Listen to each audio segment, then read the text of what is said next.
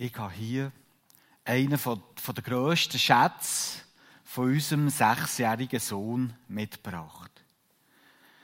Es ist eine wunderschöne Glaskugel. Und der Jan ist extra heute, hat er nicht in den Kindergottesdienst wollen, sondern da oben hocken und seinen Schatz bewachen. Die ist ihm unglaublich wichtig, die schöne Glaskugel. Und Kugeln sind ja tatsächlich ganz erstaunliche Formen. Jetzt rein mathematisch gesehen hat der Körper hier, die Kugel, zum Beispiel unendlich viele Symmetrie-Ebenen. Wenn die durch den Kugelmittelpunkt durchgehen, gibt es unendlich viele Ebenen in so einer Kugel.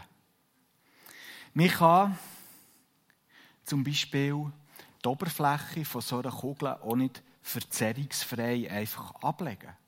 Das ist das Problem, das entsteht, wenn man die Erdkugeln möchte auf einer Karte abbilden Es gibt Verzerrungen.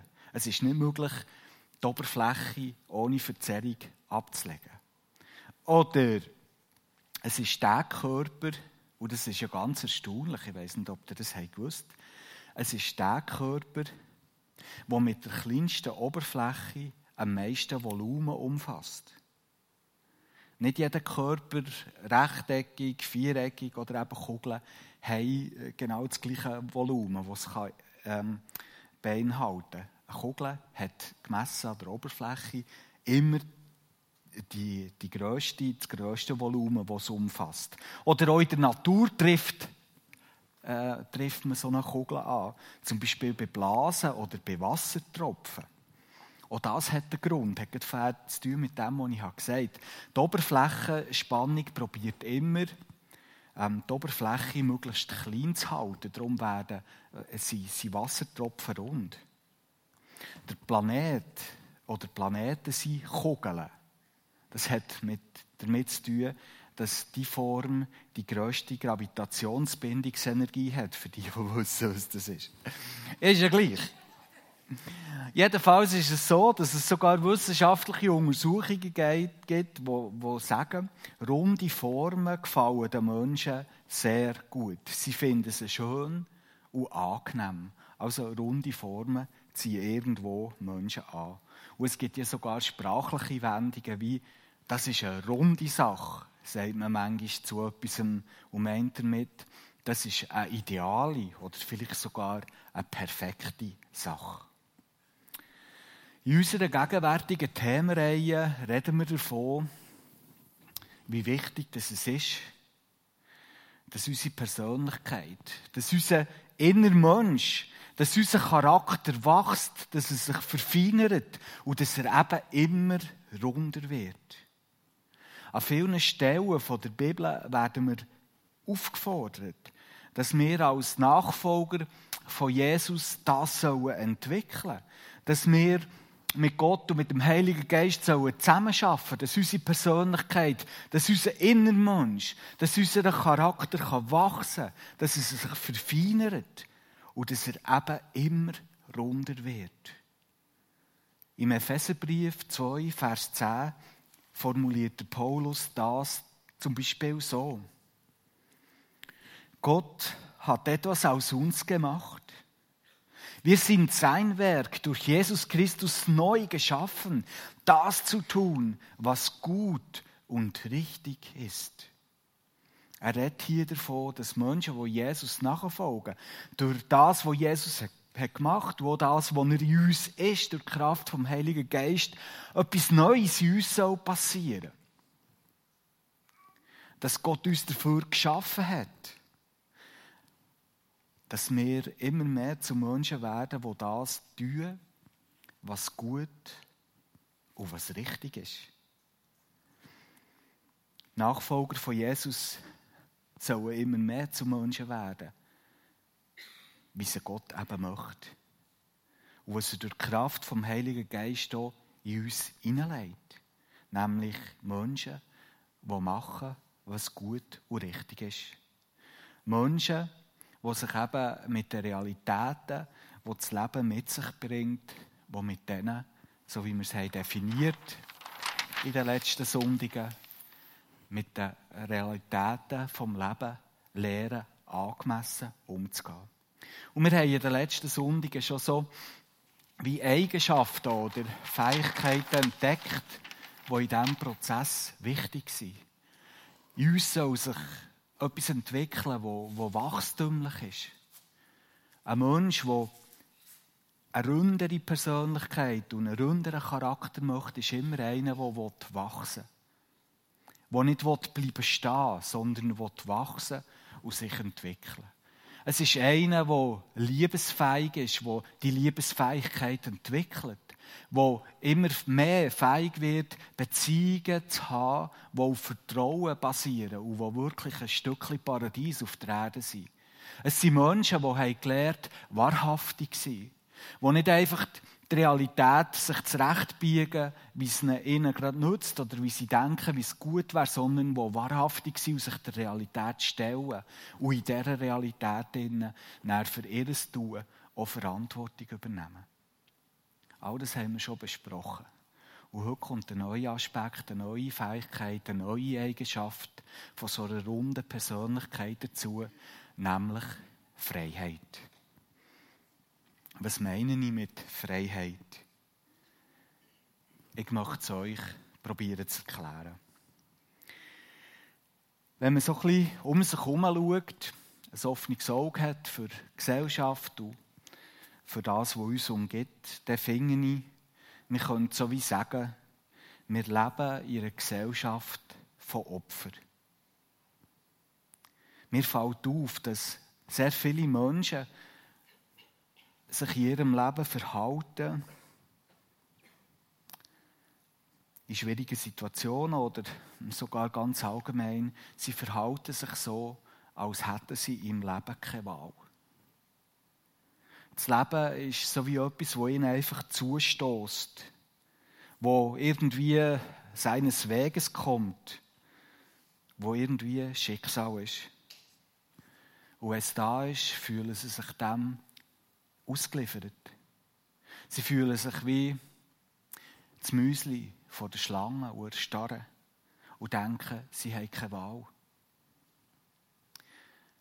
Sie sind auf ihrem Lebensboot Passagier, aber nicht der Captain. Wer das Leben so wahrnimmt, als ob man vom Leben einfach gelebt würde, und keine Wahl und keine Chance haben, wird tendenziell eher passiv. Vielleicht bedauert man sich auch selber über all das, was ihm eben zustößt und wo man sich nicht dagegen wehren kann. Und man ist eher nicht bereit, Verantwortung zu sehen, Verschwiegen zu übernehmen. Stattdem könnte es passieren, dass man meint, man habe das Recht, dass einem immer alles abgenommen wird. Dass man beschützt aus der Situation von anderen rausgeholt wird. Und wer ein solches Lebensmuster aufbaut, der hockt tatsächlich wieder fallen. Und jemand, der dort drinnen wie gefangen ist, der kommt tatsächlich mit den Realitäten, so wie sie das Leben uns stellt, nur schlecht zurecht. Weil die Wirklichkeit ist so. Das Leben ist nicht immer fair. Es gibt viele Situationen, wo nicht Gerechtigkeit zeigt.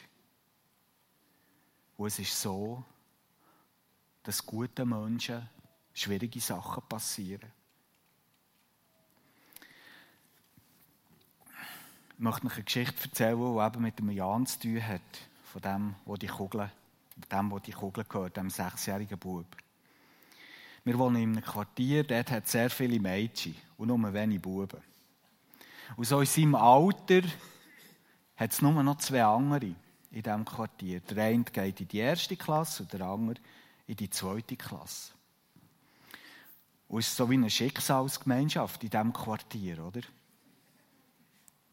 Und normalerweise kommen die drei eigentlich auch, wirklich gut schlagen und, und haben es gut miteinander, aber es gibt so Situationen, und das ist einfach unter Kindern so, oder? Da haben die zwei, die, die in die Schule gehen, das Gefühl, jetzt wollen wir mal den, den Kindergärtler nicht bei uns haben. Oder es, manchmal haben sie auch das Gefühl, jetzt zeigen wir dem, dass wir stärker sind als er und dass wir die Macht haben, ihn auszuschließen. Und dann machen sie dann da so. Dann zeigen sie ihm von, von, von 0 auf 100 einfach die kalte Schultern und schließen ihn aus und lassen ihn auflaufen. Und es hat viele Tränen gegeben. Wegen dem. Weil, weil er das nicht nachvollziehen konnte, wieso dass sie das mit dem machen. Und ihr könnt euch mal vorstellen, wie das am, am Vaterherz oder am Mutterherz wehtut, wenn sie müssen miterleben oder mitsehen, wie, wie ihr Kind ausgeschlossen wird. So wie, wie die erste Reaktion ist nachher, dass so wie ein Beschützerinstinkt kommt, oder?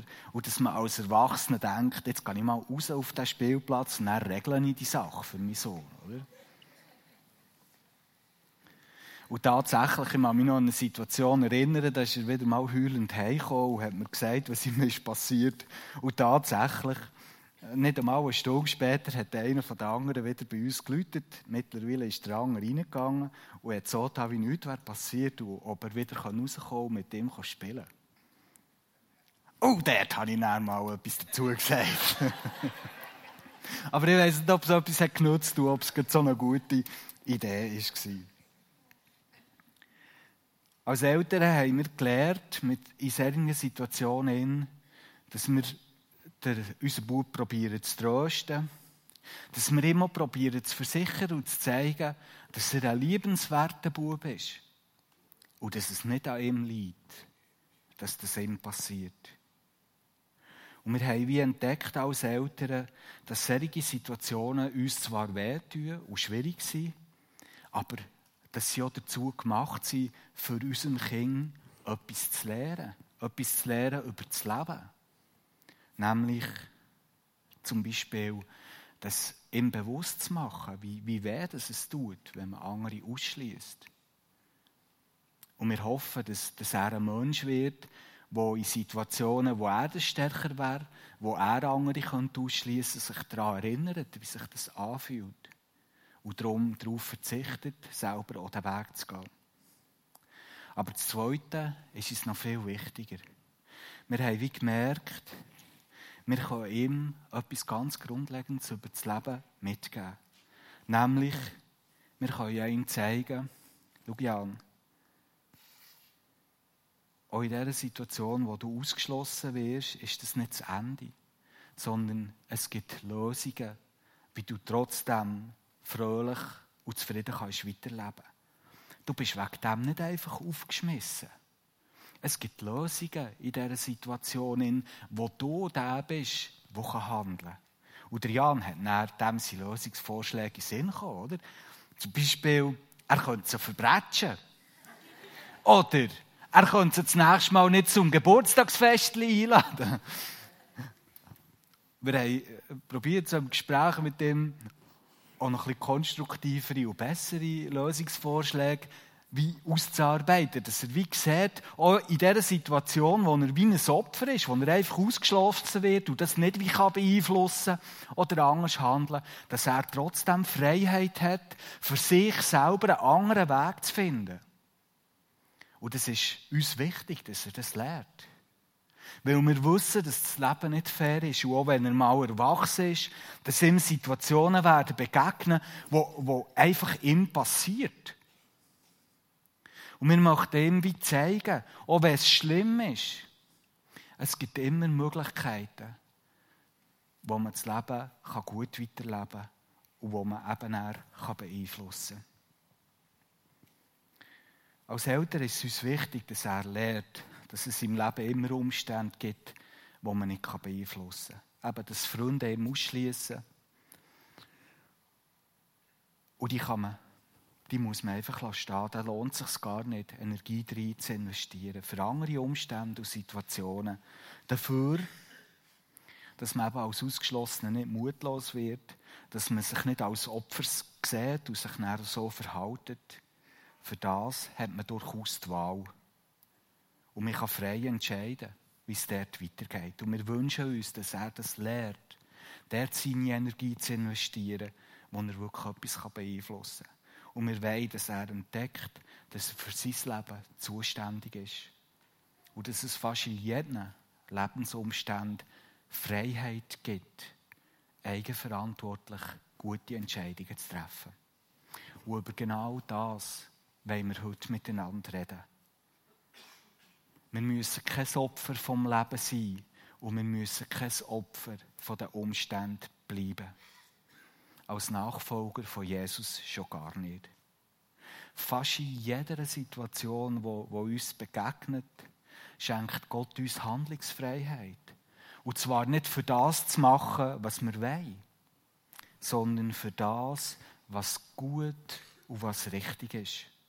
Genauso, wie wir es im Epheserbrief haben gelesen Und für diesen Gedanken noch so ein bisschen zu festigen in unserem Herz und unserem Kopf, wollen wir jetzt zusammen eine grosse und eine hoffnungsvolle Geschichte in der Bibel anschauen und zusammen dort einsteigen. Für mich ist es eine der schönsten und mutmachendsten Geschichten in der Bibel überhaupt. Es ist die Lebensgeschichte vom Mann, der Josef heisst. Und seine Geschichte ist uns aufgeschrieben im 1. Mosebuch in den Kapiteln 37 bis 50. Für das wir die Entwicklung im Leben von Josef gut verstehen können, müssen wir dort anfangen, wo er überhaupt noch nicht geboren war. In dieser Zeit, wo er überhaupt noch nicht da war, sind nämlich bereits Weichen gestellt worden, die sein Leben nachher maßgeblich beeinflusst. Sein Vater, der Jakob, hat, wie so viele Menschen im Alten Testament, für nicht zu sagen bis heute, hat so ein Zeug mit Frauen. Er hat nämlich eine gesehen, die hat ihm gefallen und die hat er von Herzen geliebt. Und er hat sieben Jahre bei seinem zukünftigen Schwiegervater dafür geschafft und dafür dient, dass er nachher die Frau bekommt. Die Frau hat Rahel geheißen. Sein Schwiegervater war aber ein bisschen Schlitzohr. Der hat noch eine andere Tochter gehabt, die hat Lea geheißen und die hat er einfach nicht weggebracht. So steht's. Und so hat er gedacht, als die sieben Jahre durch waren, es zur Hochzeit kam, und die Brut war dort ganz verschleiert, da hat man nicht sehen, ob es die richtige ist. Jedenfalls hat der Jakob am Morgen, als er erwacht ist, hat er gesehen, es ist die falsche, die ich geheiratet habe. An dem Tag vorher und jetzt in dieser Nacht. Das war Lea. Und so ist er aufgewacht und hatte eine Frau, die er nicht wollte und er auch nicht unbedingt geliebt hat, auch in diesem Moment. Und er hat nochmal sieben Jahre müssen arbeiten dafür, dass er Rahel nachher auch überkommt. Das ist die Konstellation, die am Leben von Josef vorangeht. Und nachher, wie das nicht genug wäre, war auch noch ein riesen, ein riesen Trara mit Kind. Es hat fast so wie ein, ein Kampf um Kind stattgefunden zwischen diesen zwei Schwestern. Die Lea ist vielleicht die die nicht unbedingt Liebe hatte vom Jakob, aber sie war die die Kinder bekommen Sie hat total sechs Buben zur Welt gebracht und Rahel hat nicht Kind haben im ersten Moment jedenfalls. Und er sie wie Wettstreiten passiert. Man hat dann, so wie es in dieser Kultur üblich war, hat man dann seine persönliche Magd noch zur Nebenfrau gegeben vom Jakob. Jeder hat das gemacht. Und so hat Jakob plötzlich statt zwei, vier Frauen gehabt. Und von diesen beiden Mägden hat er auch noch je zwei Kinder bekommen. Und ganz am Schluss von dieser Entwicklung hat sich Gott über Rahel erbarmt, so steht es, und hat auch noch geschenkt, dass sie zwei Buben hat bekommen. Der älter von denen war eben der Josef. Und wir lesen ganz am Anfang von der Josef-Geschichte im Kapitel 37, Vers 3. Jakob liebte Josef mehr als die anderen Söhne, weil er ihn noch im hohen Alter bekommen hatte. Weil er ihn noch hat bekommen, wo er eigentlich schon gar nicht mehr danach gehofft. Und vielleicht im Unterbewusstsein hat er Jakobin bevorzugt. Vielleicht nicht nur wegen dem, dass er jetzt den noch hat bekommen sondern auch vielleicht darum, weil er der erstgeborene Sohn war von dieser Frau, die er eigentlich wollte und die er wirklich geliebt hat. Und das Erstgeburtsrecht war etwas ganz Wichtiges in dieser Kultur. Und so ist es gekommen, dass der Josef ist aufgewachsen und ich meine, für das hat er nichts können. Aber sein Vater hat ihn offensichtlich mehr geliebt als die anderen. Und das hat sich ausgedrückt. Es hat sich ausgedrückt darin, dass der Josef zu der verwöhnten Göre ist geworden. Noch mit 17 lesen wir, hat er es nötig gehabt, seine Brüder beim Vater anzuschwärzen und zu verrätschen. Und das hat ihm nicht unbedingt Sympathiepunkt gebracht im Leben. Seine Brüder haben ihn angefangen hassen und haben das nicht damit umgehen dass die Liebe vom Vater vor allem bei diesem Bub war. Und so hat seine Geschichte seinen Lauf genommen. Als eine günstige Gelegenheit gekommen, haben ihn seine Brüder eine Sklavenkarawane verkauft, die auf Ägypten ist gegangen. Am Vater daheim haben sie sein blutiges Kleid gebracht und ihm gesagt, ein wildes Tier müsse ihn gefressen haben. Und so haben sie auf eine für sie galante Art und Weise den Bruder, den ungeliebten Bruder, aus der Welt geschaffen. Für den verwöhnten Josef hat ein ganz anderer Lebensabschnitt angefangen. Es ist eine schwere Leidens- und Prüfungszeit gekommen. Stellt euch mal vor, ein verhätscheltes Söhnchen, das einen Vater hatte, der ihm alles abgenommen hat, der ihn hat verwöhnt nach Strich und Faden, der bis 17 nicht hat gelernt dass er für sein eigenes Leben auch selber Verantwortung übernehmen kann, der ist plötzlich zu Ägypten als Sklave und muss mit dieser Realität umgehen. Ich glaube, das war unglaublich bitter für den, den jungen Josef. Und ich kann mir gut vorstellen, dass das schlimm war und ein Zeitchen braucht, für das er mit dem ist zu Schlag kam. Aber ganz viel im Josef in seiner Persönlichkeit war eben auch gut angelegt. Und irgendetwas muss bei ihm passiert sein. Weil wir lesen schon gleich mal, dass er sich nicht einfach hat als Opfer gesehen Dass er nicht einfach ist erstarrt in dem Schlimmen, was ihm ist passiert und dort drinnen gefangen war und ihm nicht los ist gekommen, sondern wir lesen von ihm, dass er hat angefangen, dort, wo er die Möglichkeit hatte, sein Leben anfangen zu gestalten. Im Kapitel 39 können wir Folgendes über ihn lesen. Der Herr half Josef und ließ ihm alles gelingen, während er im Haus seines ägyptischen Herrn arbeitete. Deshalb fand er Potiphars Gunst und wurde sein persönlicher Diener. Schon bald übertrug Potiphar Josef die Aufsicht über sein Haus und die Verwaltung seines gesamten Besitzes. Er hat sich als jemand Zuverlässiges erwiesen. Der Josef hat sich in das hineingegeben, wo ihm ist zur Wahl gestanden, nämlich als Sklave gut zu arbeiten. Mit seinem Schaffen und mit seiner Ergebenheit das Vertrauen von seinem Herz gewinnen. Das hat er können. Das hat er können beeinflussen und das hat er auch gemacht. Und tatsächlich, der Potiphar hat ihm vertraut. Wir lesen ein bisschen später sogar, dass er ihm alles hat anvertraut in seinem ganzen Haushalt, dass der Potiphar sich nur noch darum gekümmert hat, dass er rechtzeitig sein Mittagessen isst. Und das alles andere hat der Josef für ihn erledigt, sein Sklave. So ist er, ihm, hat, hat der Josef sein Leben in die Hand genommen und hat etwas daraus gemacht. Er hat dort wie nicht mehr rausholen Er ist absolut das Maximum rausgeholt. Scheinbar hat die schwere Zeit am Charakter von Josef gut an. In dieser belastenden Zeit ist scheinbar sein Charakter nachgegriffen.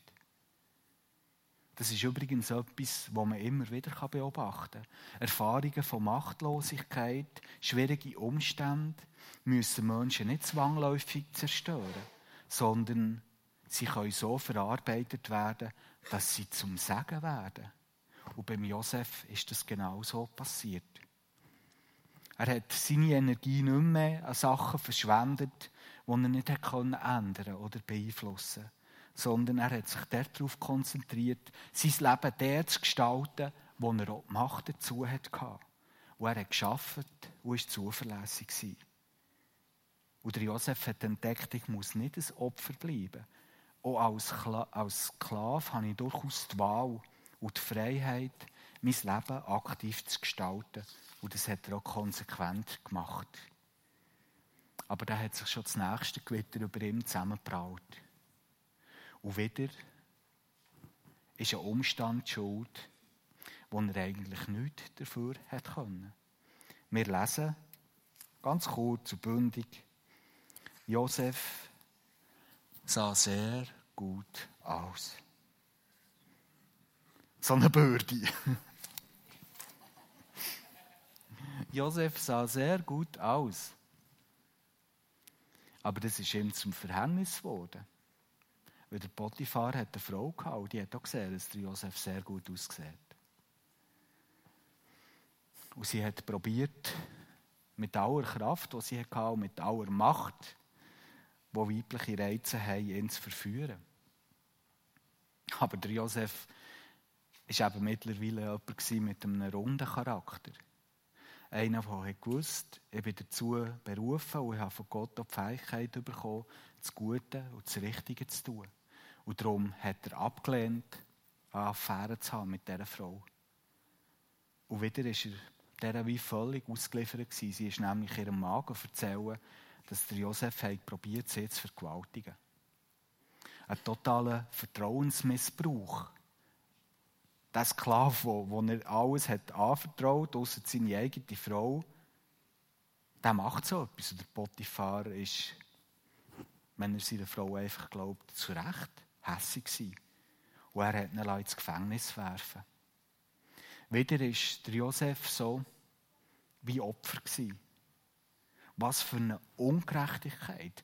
Und stellt euch vor, wie bitter dass das für Josef muss sein Und jetzt, wie geht es weiter, Josef? Verlierst du Mut? Ergehst du dich in deiner Opferrolle? Es gäbe Gründe dafür, dass jemand den Mut verlieren könnte, wenn man so etwas erlebt. Zweimal hintereinander der Umstand, wo man nicht selber hat verursacht, dermaßen in eine schwierige Situation zu kommen, das könnte einem schon den Schneid abkaufen. Wir lesen weiter. Doch der Herr war auch dort mit Josef und sorgte dafür, dass Josef die Gunst des Gefängnisverwalters gewann. Der Verwalter übertrug Josef die Aufsicht über alle anderen Gefangenen und über alles, was im Gefängnis geschah. Gott ist beim Josef und er hat sich auf das konzentrieren, was er beeinflussen kann, auch nach dieser neuerlichen Ungerechtigkeit. Und hat eben das Beste aus dieser Situation gemacht. Er war zwar ein Opfer aber er ist es nicht geblieben, sondern hat sich wieder zurück in die Freiheit gekämpft. Er hat wieder, wie schon vorher, das Vertrauen vom Gefängniswärter erarbeitet und er hat ihm alles anvertraut, der im Gefängnis. In dieser Situation dort hat der kluge und gute Entscheidung, der Josef, sich ein Maximum an Freiheit wieder erkämpfen Und einmal ist der Beck und der Mundschenk vom Pharao dort ins Gefängnis gekommen. Einer von denen hat nämlich der Pharao vergiften. Und sie haben beide einen Traum.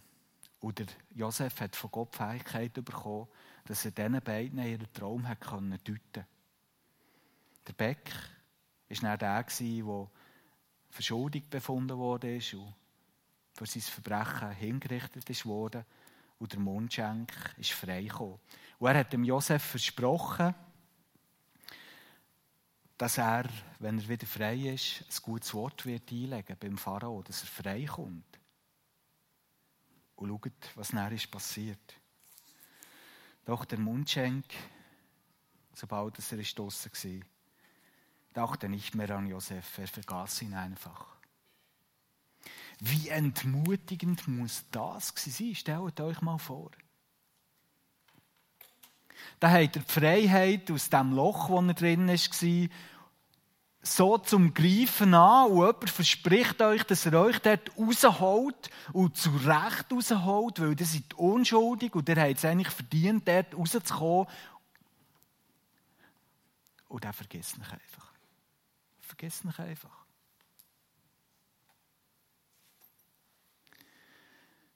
Zwei Jahre sind vorbeigegangen, ohne dass sich der Situation von Josef etwas geändert hat. Vergessen, dort in diesem Loch.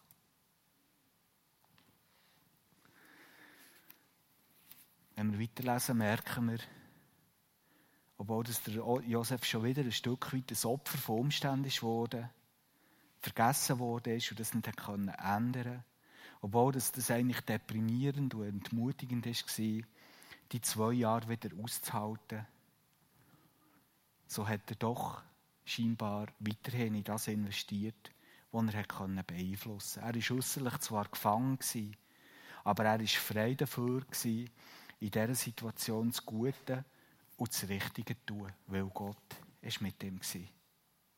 Und du hat der Pharao einen Traum gehabt. Und ist unruhig geworden über dem. Und da hat sich der Mundschenk erinnert, dass es ja dort im Gefängnis so einen gibt, der Träume deuten kann. Und der Josef hat dem Pharao seinen Traum gedeutet. Und der Pharao selber hat ihn nachher rausgeholt, dort aus dem Gefängnis.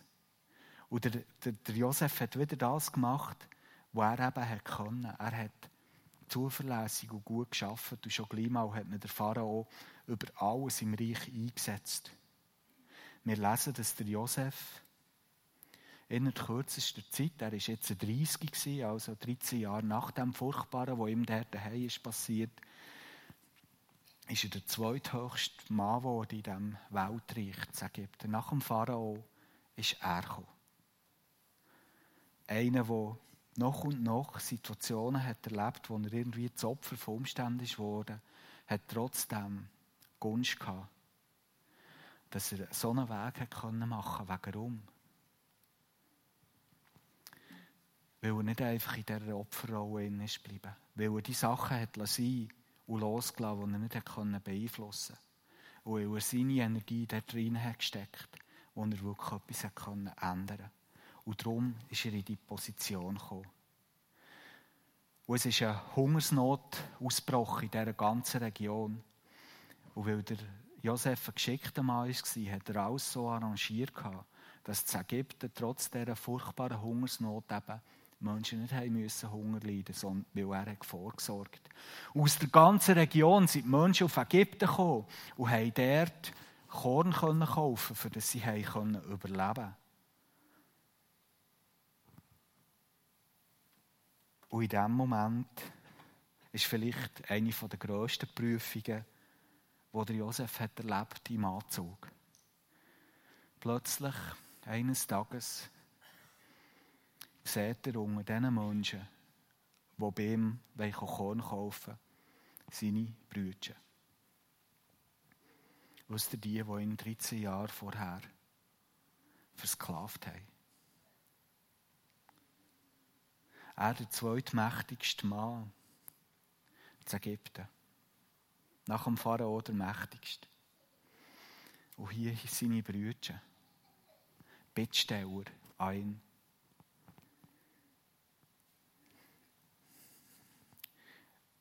Vielleicht könnt ihr euch ein bisschen ausmalen, wie das für Josef muss sein, als er die gesehen hat. Vielleicht könnt ihr euch ein bisschen vorstellen, was er für innerliche Kämpfe hatte, als er die gesehen hat. Vielleicht ist im ersten Moment hat sich der Josef so quasi wie als Opfer von Gott gefühlt. Er hat vielleicht zu Gott gesagt, hey Gott, wieso machst du das? Warum lässt du das zu? Jetzt habe ich in diesen 13 Jahren meine Geschichte aufgeschafft, bin endlich frei geworden von all dem, was die mir haben angetan. Und jetzt machst du, dass die plötzlich hier vor mir stehen und ich muss wieder die Geschichte vornehmen. Wieso machst du das? Könnte es sein, dass er im ersten Moment sich so hat gefühlt und so hat gedacht. Wieso Gott machst du das? Wieso lässt du das zu? Wieso gibst du mir ja, wieso äh, lässt du das einfach zu, dass das mir passiert? Und wieder sehen wir das Grosse und Mutmachende mit Josef. Auch in dieser Situation, wo man hätte ja können wenn er sich gerecht hat, hat er sich die Freiheit genommen, das zu tun, was gut und was richtig ist. Er hat nämlich seine Brüder vergeben. Und das hat ihn viel gekostet. 13 Jahre in der Sklaverei, den Horror zu erleben, das hat Gewicht.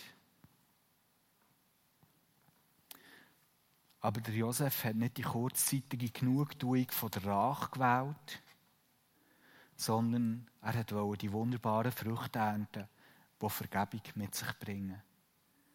Nämlich noch viele gute Jahre mit seiner Familie. Und sagen für das auserwählte Volk von Gott. Und so lesen wir ganz zum Schluss von dieser interessanten Josefsgeschichte ganz eine wunderbare Zusammenfassung aus dem Mund von Josef, wo ihn charakterisiert, wo ihn ausmacht. Eben eine runde Sache. Im Kapitel 50, Vers 20 steht, er sagt es zu seinen Brüdern in dem Moment, wo der Vater gestorben ist wo sie Angst hatten, dass er jetzt so Jahre später vielleicht sich doch noch recht, wenn der Vater nicht mehr da ist. Er sagt zu ihnen, ihr wolltet mir Böses tun, aber Gott hat Gutes daraus entstehen lassen. Durch meine hohe Stellung konnte ich vielen Menschen das Leben retten. Ihr wolltet mir Böses tun, aber Gott hat Gutes daraus entstehen lassen. Durch meine hohe Stellung konnte ich vielen Menschen das Leben retten.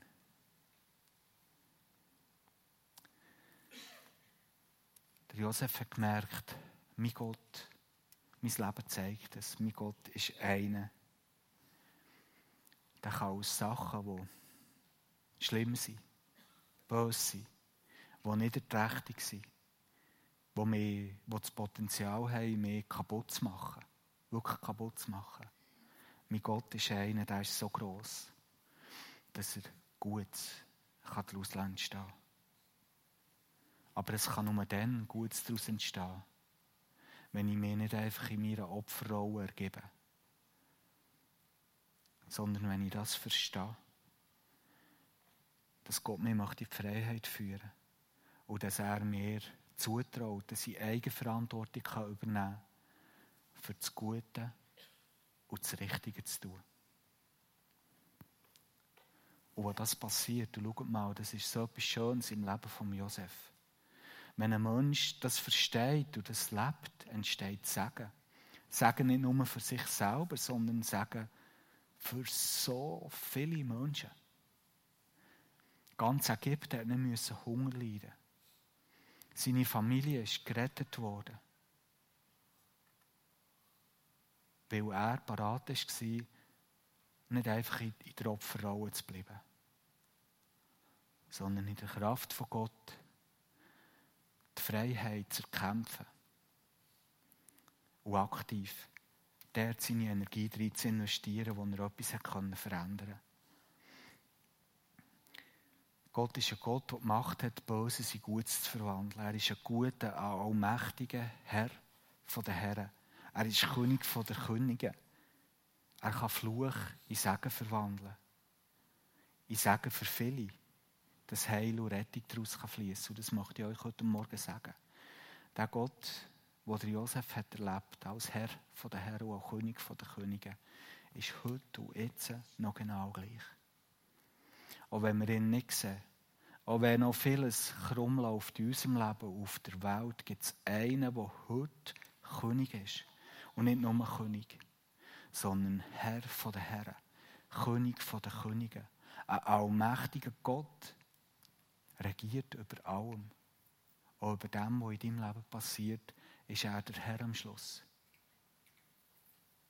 Und es kommt der Tag, wo, wo sich seine Macht wird durchsetzen, auch hier auf dieser Erde und auch in deinem Leben. Hockst du vielleicht heute Morgen da und fühlst dich gefangen in einer schwierigen Situation? Denkst du, du seist ein Opfer von deinen Lebensumständen? Ich weiss, wenn man sich so fühlt, ist das schlimm und ich will es nicht irgendwie äh, wie über den Schmerz hinweggehen, wo, wo so Situationen in uns auslösen können.